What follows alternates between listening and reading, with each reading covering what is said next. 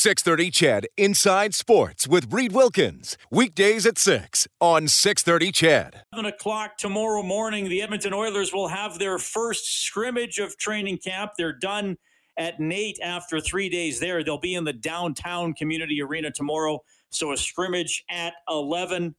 And I look forward to that. A little better chance to evaluate players. I think especially the goaltender. Somebody asked me about the goalies on Monday, and I said, I don't know. In practice, there's a lot of odd man situations. Players can usually walk in and get a pretty good shot away. So I don't evaluate goaltenders too much until I see them in the scrimmages. And I got to tell you, in the summer, it was the last couple of scrimmages where Mikko Koskinen outplayed Mike Smith, and I thought Koskinen had done enough to earn the call in game one against Chicago. But, of course, Dave Tippett went with the player he knows a little better and started Mike Smith against the Blackhawks. Anyway, that's uh, that's all uh, water under the bridge at this point. This year's training camp rolls on, and, yeah, the scrimmage tomorrow at eleven. Looking forward to seeing that. Thanks a lot for tuning in tonight. We had special uh, news coverage between six and seven, but uh, Inside Sports will be back in its uh, regular full-time slot from six to eight tomorrow, just with you from seven to eight tonight. If you want to check in, I'm happy to hear from you.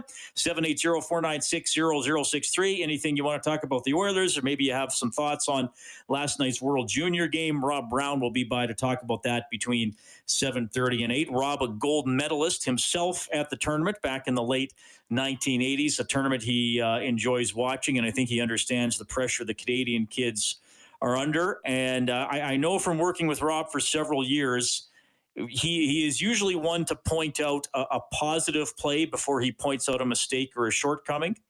And uh, I think he's going to give, I, I would guess he's going to give the American team a lot of credit. They, they, I thought they played an excellent game last night when I was watching on T S N yesterday, and Gord Miller called the final few seconds. He, he said a near perfect game by the United States. And I think you have to give them credit. Uh, hey, did Canada miss some ch- chances? Sure. Were there some mistakes along the way?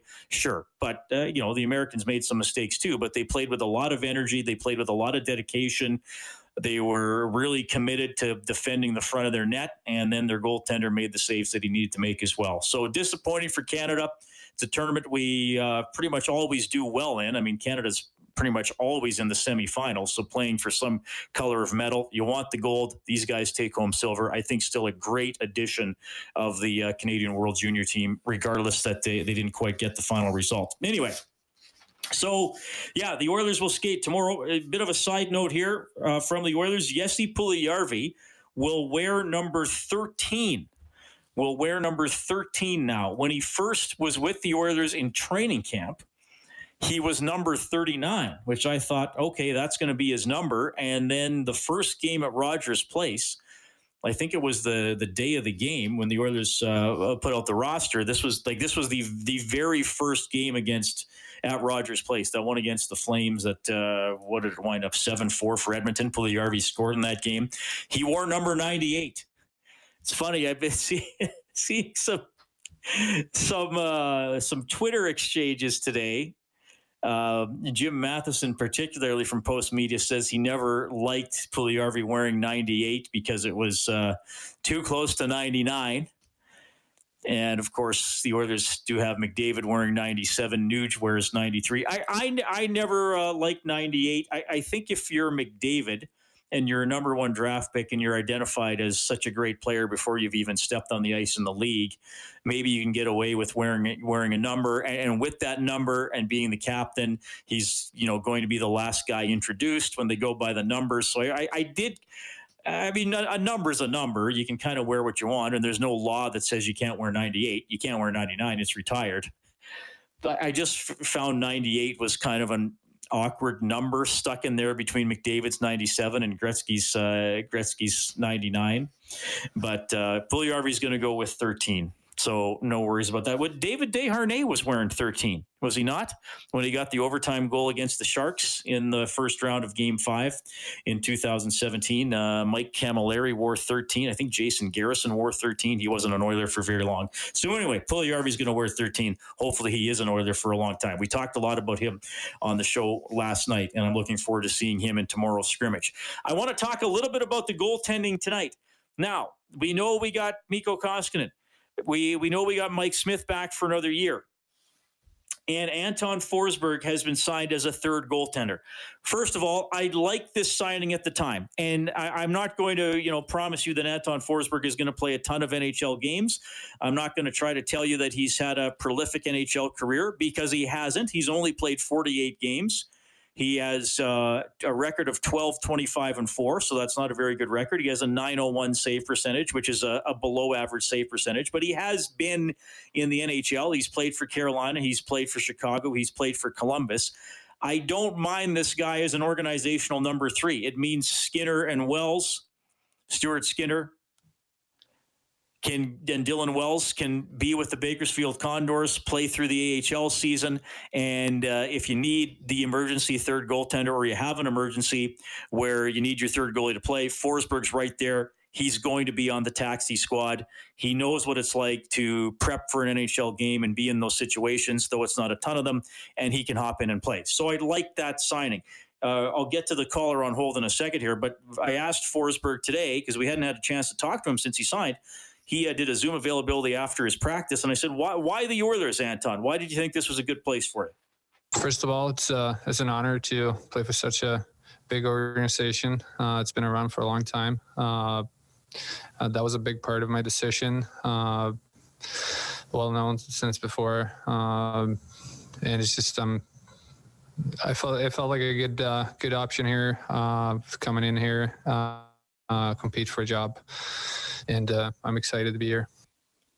All right, a little bit there from Anton Forsberg. Seven eight zero, four nine six, zero zero six three. We have Robert on the line. Robert, thanks for calling. Go ahead. Uh, hey, Reed, how you doing? Good, man. What's going on? Uh, well, well, I want to talk. I want to talk a little bit first about the uh, the World Junior game last night. I mean, obviously, obviously disappointing for Canada to lose. I mean, on home ice, but I mean, you know, uh, at the end of the day, you got to give the you got to give the States credit. They played, they played a good game, and Spencer Knight and that. I mean, he he made the saves, right? I mean, you, I mean, you know, some nights you're gonna have that. You're gonna run into a hot goalie. So, like, I kind of wanted your thoughts on that. Well, yeah, like I said, I, I thought Knight made some really good saves, but I also thought the Americans defended very desperately. You, you, I'm, I, I know you listen to Rob and I after games. Rob often talks about defending the house. You know, if you want to pretend that there was maybe a, a basketball key extending out from the net, you know, in, in hockey, that's where most of the goals come from. They did a good job collapsing down there, deflecting a lot of passes, blocking a few shots. And then what impressed me too, Robert, was when the Americans got the puck, they, they, they zoomed the other way. Like, they didn't wait. They were playing a high-tempo, high-pressure game. They committed to it. And, uh, yeah, they definitely got the saves, but I, I thought for the States that was a team win, not just a goalie win. Yeah, no, I no, like, I definitely uh, I definitely agree with, uh, with you on uh, on how, like, they, uh, they used their speed when they got the puck and they attacked. So, I mean, you know, uh, ultimately I believe uh, – You know, I believe they deserve the win. I mean, the second goal, you, you could you could maybe call it puck luck, where it hits the boards, it comes back, you know, catches the catches the Canada goalie leaning the wrong way. But I mean, that's just the uh, that's uh, that's just the way it goes. But yeah. Now I wanna uh, I wanna I wanna shift a shift a little bit to the Oilers and training camp right now. Uh, is like I know like I I'd called in earlier and you'd ask you'd ask me what I thought of Puljujärvi, and I've, uh, you know, I, I've been, I've, I've been uh, thinking about that a little bit. I think, uh, I think he he flip flops between maybe maybe the second and third lines, give or take. That's just that's just my opinion as to how Tippett will use him. Now, as, uh, again, as, and as far as the goaltending goes, I believe, I believe, I believe it, it's going to be Koskinen and Smith all the way. Of Forsberg maybe gets a chance, but I think the only way I see that happening is if A, there's an injury, or B, both Smith and Koskinen are are struggling badly. Yeah, I, I think Forsberg is uh, he, he's a safety net, and it's so they don't have to call up and use one of the young guys. And and when they've had, I mean, Skinner was up for a few games last year and, and never got to play. So I, I think they just wanted a player, and we're going to talk a little bit more about Forsberg here, who at least had some N H L experience and has been in games. And then I think Puljujärvi Robert, I, I'm fine with him being on the third line for now, especially if he and Turris and potentially Archibald are, are productive. Then maybe you don't need to move him up. Maybe you have uh, finally a strong third line. So that's how I see that. Thanks, buddy. Yeah, thanks, Reed. We'll uh, talk uh, talk during the season for sure. Absolutely. That is Robert, uh, one of our regulars, seven eight zero, four nine six, zero zero six three. Lanny in Sturgeon says, Reed, I want the scrimmages on T V live. Make it so. Well, Lanny, I appreciate the Jean-Luc Picard command, make it so. Uh, I can't put them on T V. I think the Oilers website uh, will stream the scrimmages. They usually do that. I don't know if you're able to watch the, the web, Lanny, if you're at work, or hook your laptop up to your uh, your T V with a cable if you're at home. But uh, whatever you miss, uh, Bob and I will fill you in on tomorrow. Yeah, talking about uh, Anton, uh, Anton Forsberg, uh, here's Dave Tippett about his new goalie. He looks really solid. You know, Schwartzy uh, did a lot of work on him and um, really spoke highly of him. And so he's he's a guy that we kind of targeted and we were fortunate to get. And, uh, um, you know, he's a solid guy. He's got some N H L experience, uh, understands the league, understands his role on the team. So he's been real solid in practice so far. Uh, Dustin Schwartz is very happy with him where he's at. So uh, he was a really good addition to our club. All right, so he's going to be on the taxi squad. Now, teams can carry a few extra players this year. If there is a COVID situation, you have somebody who can fill in right away. So twenty-three man rosters plus a max of six on the taxi squad. One of them has to be a goaltender. So that'll be Forsberg. So Forsberg will still be uh, on the ice for a lot of practices. The large majority of N H L teams, the large majority of the time, just have two goalies around for practice. So now teams are going to have three. I asked head coach uh, Dave Tippett, did the practice plans, rhythms of practices, do they change when you have three goalies around? Well, it's going to be unique in the fact that, uh, you know, Forsberg will be on the taxi, the taxi squad. So, um, your top two guys have to get as much work as they need. And, uh, Um, the third guy will jump in there when when needed. And there's going to be days when, you know, with our schedule, there's going to be days when goaltenders take days off or uh, resting in a morning skate. So uh, that third guy will come in handy. It's funny how it goes. Like for years, I've thought teams should be able to carry a third goalie because you need them for practice now and then. So now you have it. Well, it'll be a nice luxury to have, but uh, Uh, we feel Forsberg's a good player and come in, and uh, if we need him, uh, he's uh, he's very capable.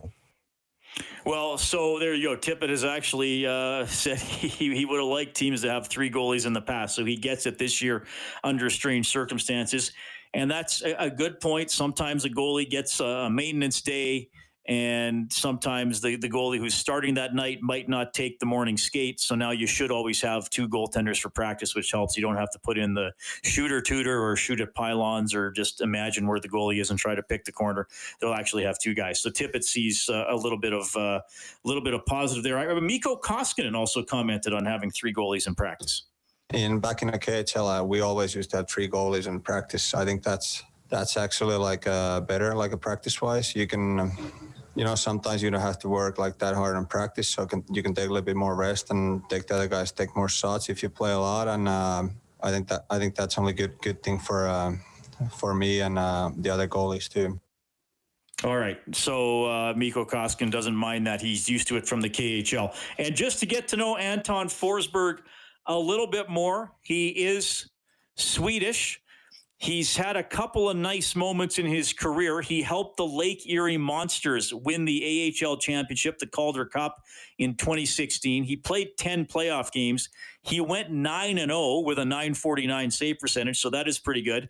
And the twenty twelve World Juniors, which were hosted by Edmonton and Calgary, he did get a gold medal in Sweden, didn't play a, a lot. He played one game. He did get the win for Sweden, so he was primarily a backup goaltender on that team. But he does have World Junior gold. And I asked him about his path to becoming a goalie. Well, growing up, uh, we had we had a rule on our team that we weren't allowed to uh, be a goalie from the start. We had to alternate because of so many guys that wanted to be goalie. Uh, I kind of always knew that I wanted to be one. Uh, but at the end of the day, I, I actually were a player until I was eleven. It was kind of going back and forth. Uh, once I think I, once I turned eleven around there, around there uh, I started going goalie full time. And then... Uh, ever since then, I've basically been, yeah, just playing goalie.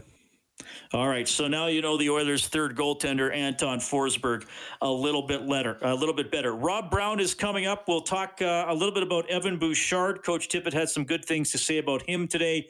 You're welcome to chime in, seven eight zero, four nine six, zero zero six three. Maxwell Cat says the U S just looked like they wanted it more last night, way hungrier, hungrier it seemed, right from the puck drop. And Rob Brown will talk about that World Junior.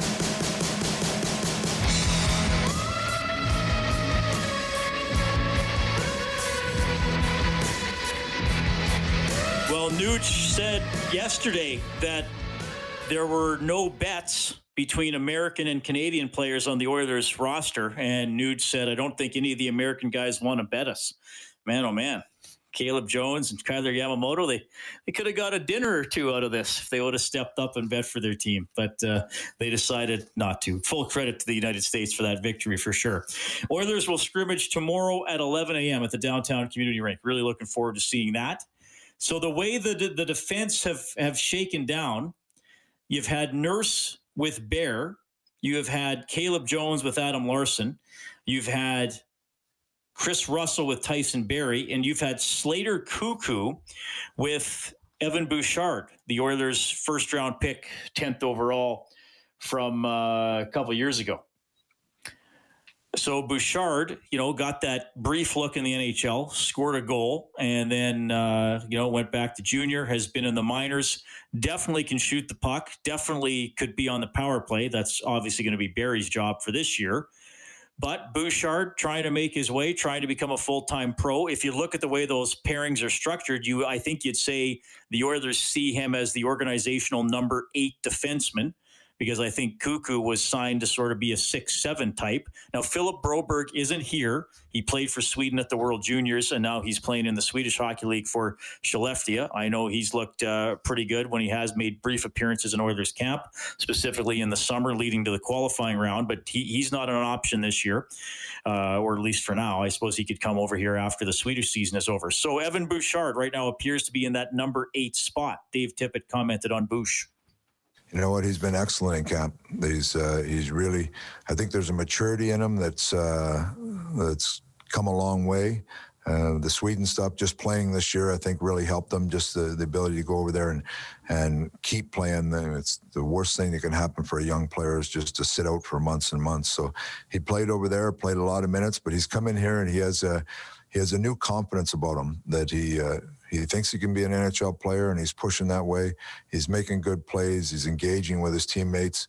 His work ethic uh, in practice looks like more like an N H L player than a junior player. So he's coming along, uh, coming along just fine. He's going to be a very good player. All right, so making progress, and I think what's important there, looks more like an N H L player than a junior player. You got to make those steps. Looks like Bouchard is making them. Chris Russell with uh, with Tyson Barrie, at least that's how they're doing things right now. Tippett was asked about that pairing. I'll see Barrie a little more. I'll see the pair a little more tomorrow, but nothing set in stone yet. Uh, but Barrie, you can tell he's, uh, you know, he's a.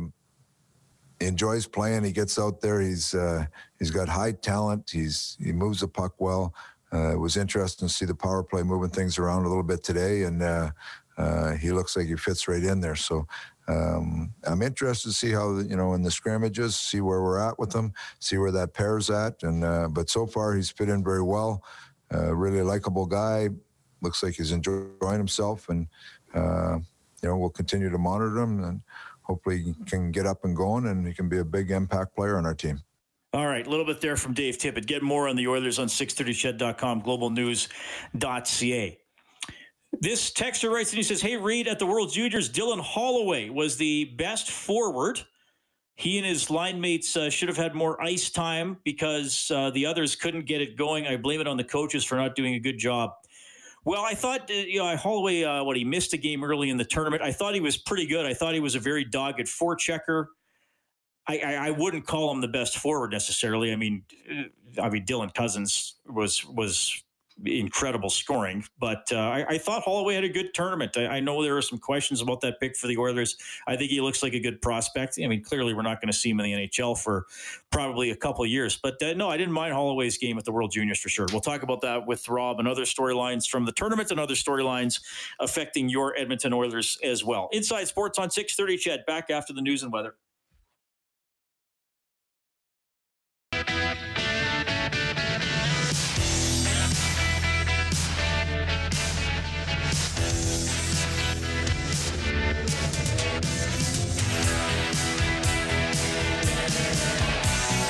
Appreciate you tuning in tonight.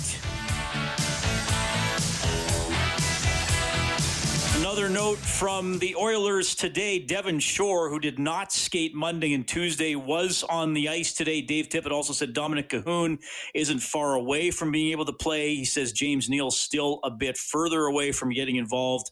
And we knew that Gaetan Haas would be missing the start of camp, as uh, when he was playing in Switzerland, he played in a game where there were players with COVID in the game. So when he got back to uh, Canada, he had to quarantine to uh, to get through that. So he has to miss the start of camp. So that's the latest on some of the players who have not been on the ice for your Edmonton Oilers.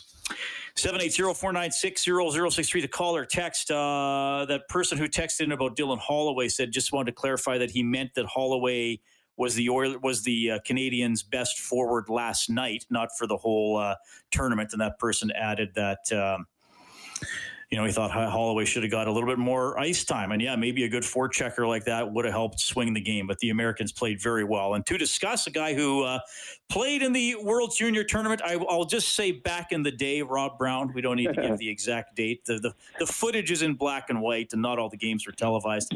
But, uh, but no, I, I you know, I... I'll I'll tee, I'll tee up like this because uh, I, I I I don't like to put words in people's mouths, but I, I feel like I know you pretty well, and uh, I know you're the type of guy when when a when a goal is scored or a game is won, you always look for the positive plays before you look for the mistakes.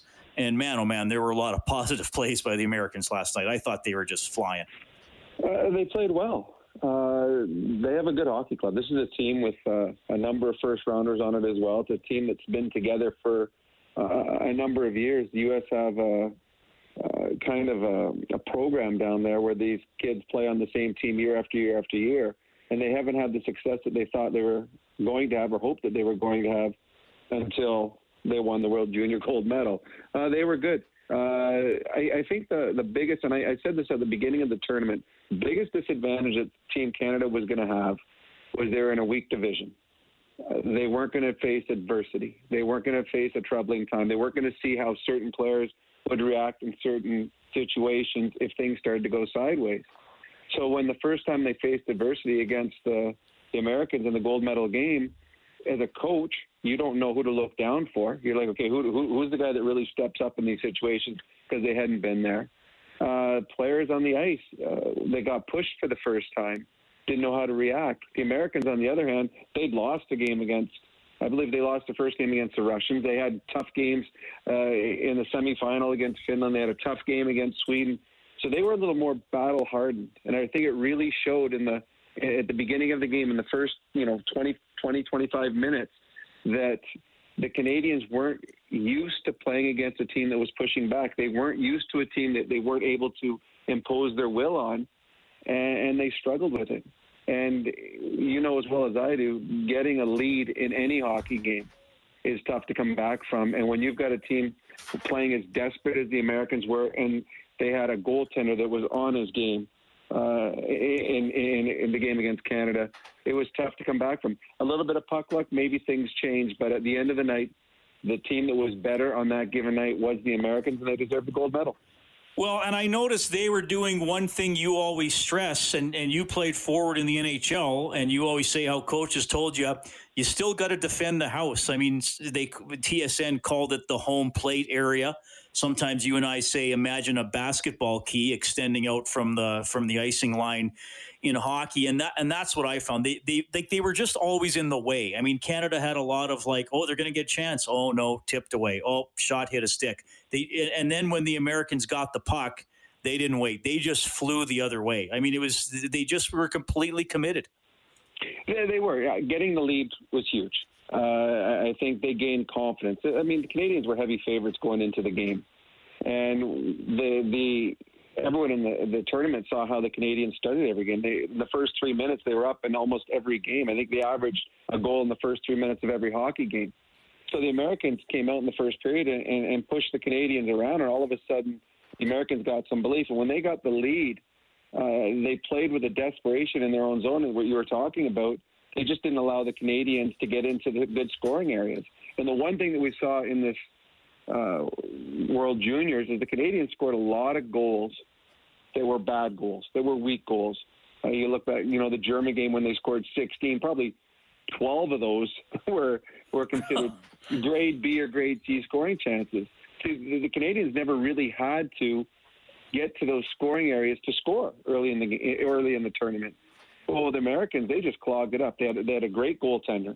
He's good. Like, he is a very good goaltender.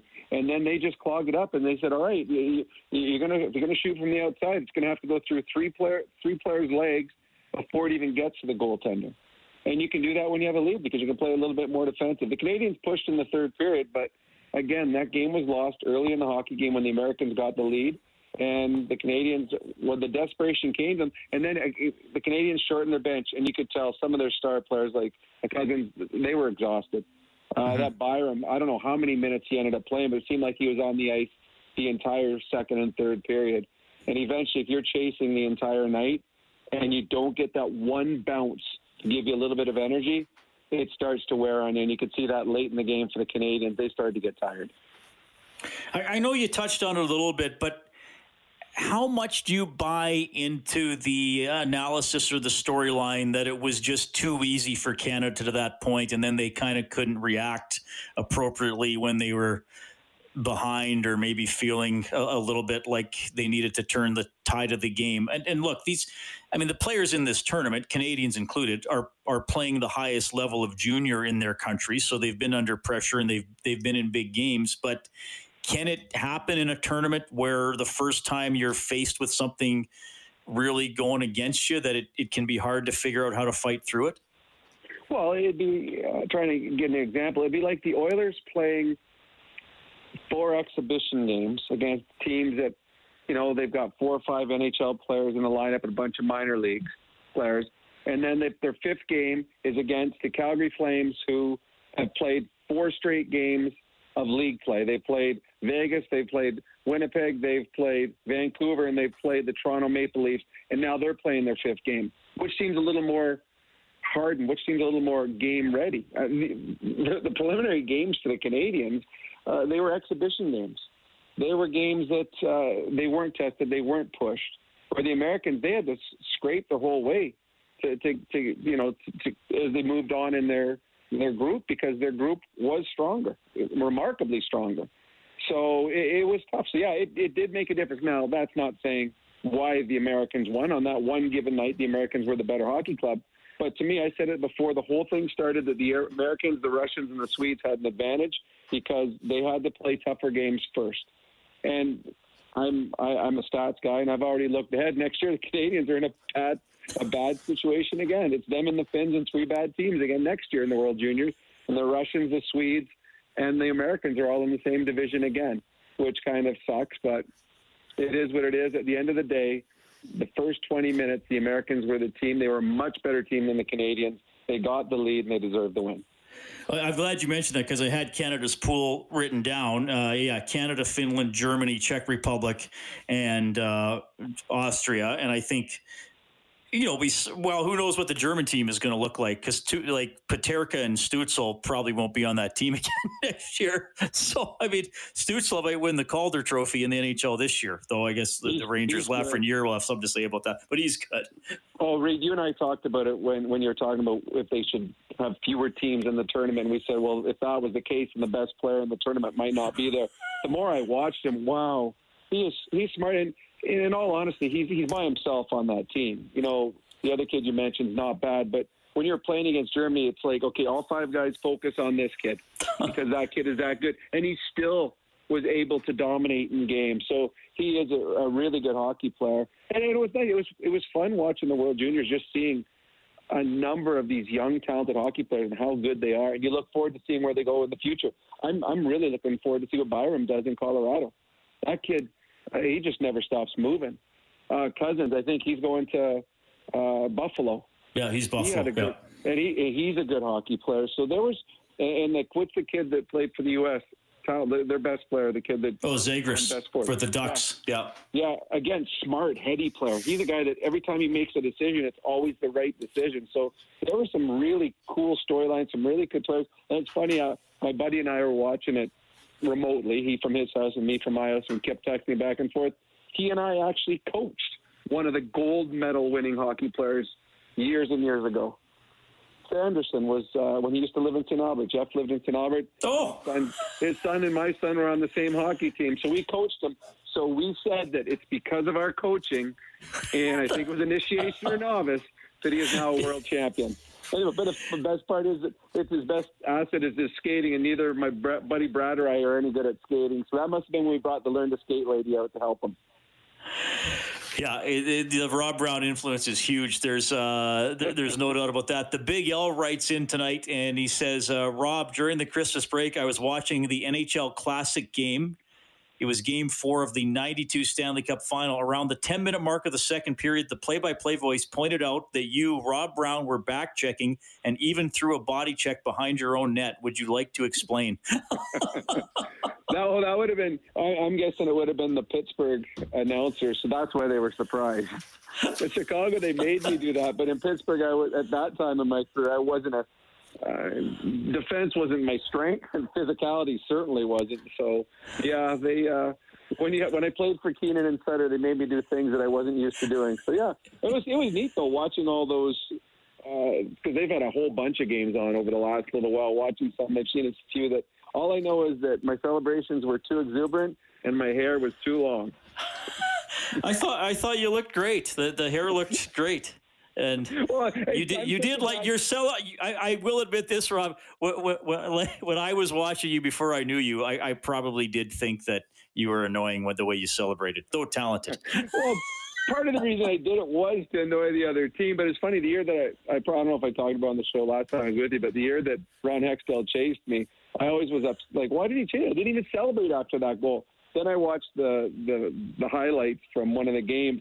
The game, the goal before it I scored as well was the eighth goal of the game, and I celebrated all the way to center. Now I'm like, now I know why he came after me. It was the goal before. He was still mad. I would have chased me too.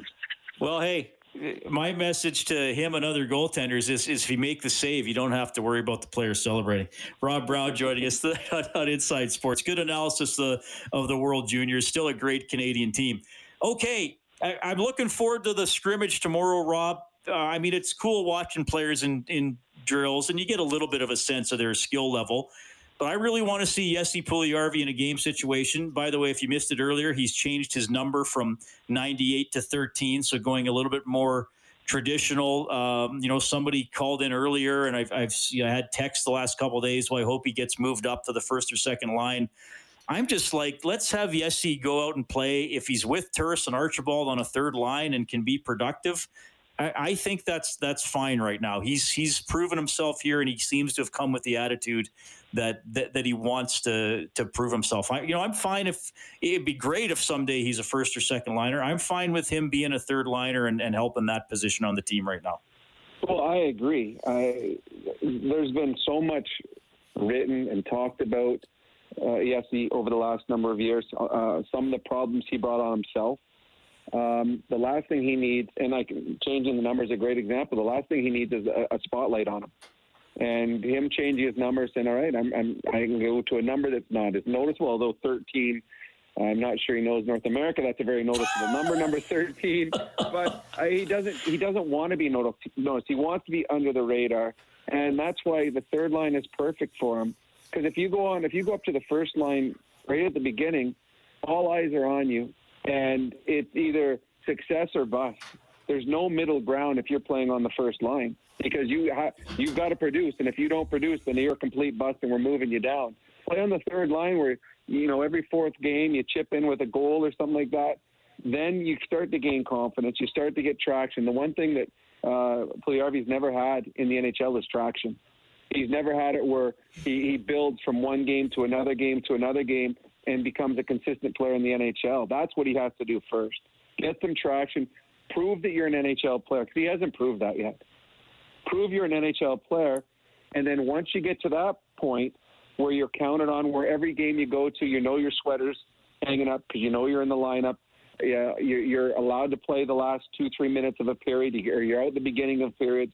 Once you get that kind of uh, confidence in yourself and confidence from the coaching staff, then you can start to think about bigger and better things. But Jesse right now needs to worry about one thing, and that's being an N H L hockey player on a day-to-day basis.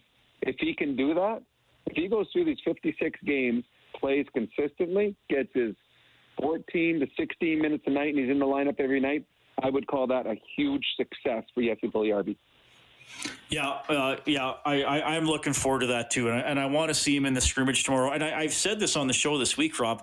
I'd forgotten how big he is, and of course, first of all, I'm not a tall guy, so ninety-nine percent of N H L players are taller than me. There, there's actually a couple of exceptions on the Oilers this year, but but they're they're certainly just, you know, bigger, stronger human beings th- th- than I am. But Jesse's not just tall. Like, some guys are tall, but you know they're lanky, right? But like, Dave Tippett called him a mountain of a man, and he is. Like, he's he's tall and he's and he's wide. So I mean, if he can put it together and get going with speed, and he talked about working on puck protect, protection in Finland. I, I don't know who's going to get the puck off him if he ever gets that skill down in the N H L.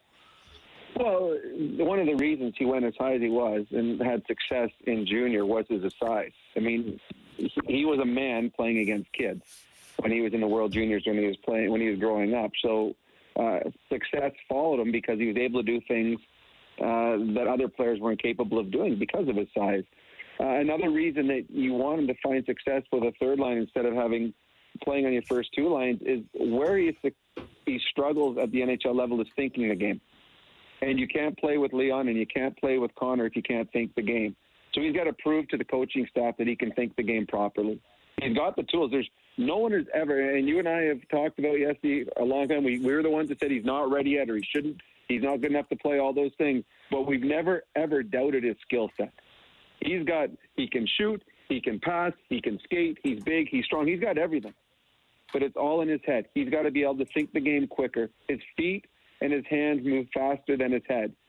He's got to eventually catch up and think the game through. Once he does that, he's going to be a very good hockey player. But that is the one thing holding him back. That's the one thing that's held him back the last couple of years. Hopefully the confidence that he's gained over playing back in, in Europe, playing back in Finland, will allow him to see the game differently, see the game quicker than he did before. I'll wrap up here, Rob. We got a listener texting us. He says, do you think Ken Holland has had a chat with the team and uh, has told them you want to make the team, you have to perform well? Uh, doesn't matter whether you're a veteran or not. And did you go ever through anything like that? Well, I don't know if I don't know if the G M needs to say that to the players. I, I, I would hope that they they know that. But is there any G M Uh, player interaction at this time of year, or is it totally just coaches now? Uh, every team that I've ever played on, uh, the very first team meeting you had at training camp, the general manager talked. Every single one. I've never, and I played on a lot of different teams and a lot of different leagues. The G M always talked on day one, and he always said the same thing. Said the competition year, all jobs are open, which isn't true. And we always giggled on that. Nobody is safe here. Well, that's not true at all. He, if they all were honest, they'd say, okay, we have one spot open on defense, and we got one spot open on forward, and you fifty extra players are fighting for it. That would have been more honest. But, yeah, no, uh, players players are smart. They they look at the, the depth chart. They know, they know who's ahead of them, who's behind them, who they're battling with. They don't need to be told by a G M, but the G M's always on day one will, will come in and say it. And sometimes when the G M talks, the players will believe it because they'll look. The Oilers this year will look at their depth chart, and it is stronger than it has been in the past. So when Ken Holland comes in and says there's competition, the players honestly believe him this time.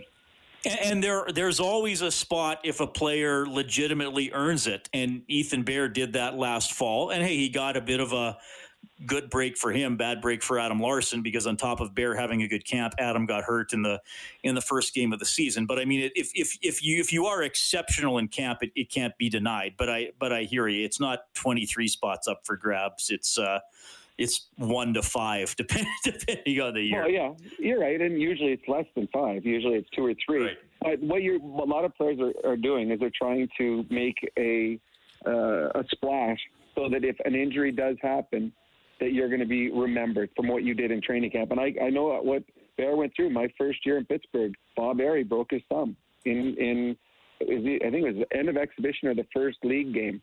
And I got in because of that. And I was able to make a career because someone got injured.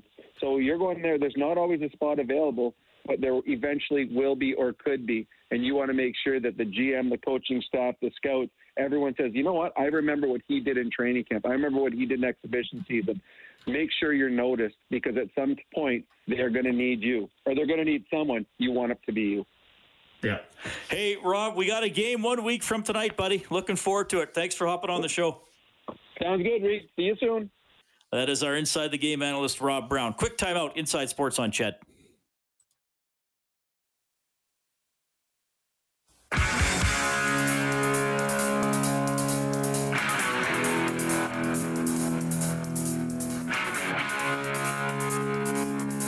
Well, speaking of fighting for roster spots, nothing new to Alex Chason.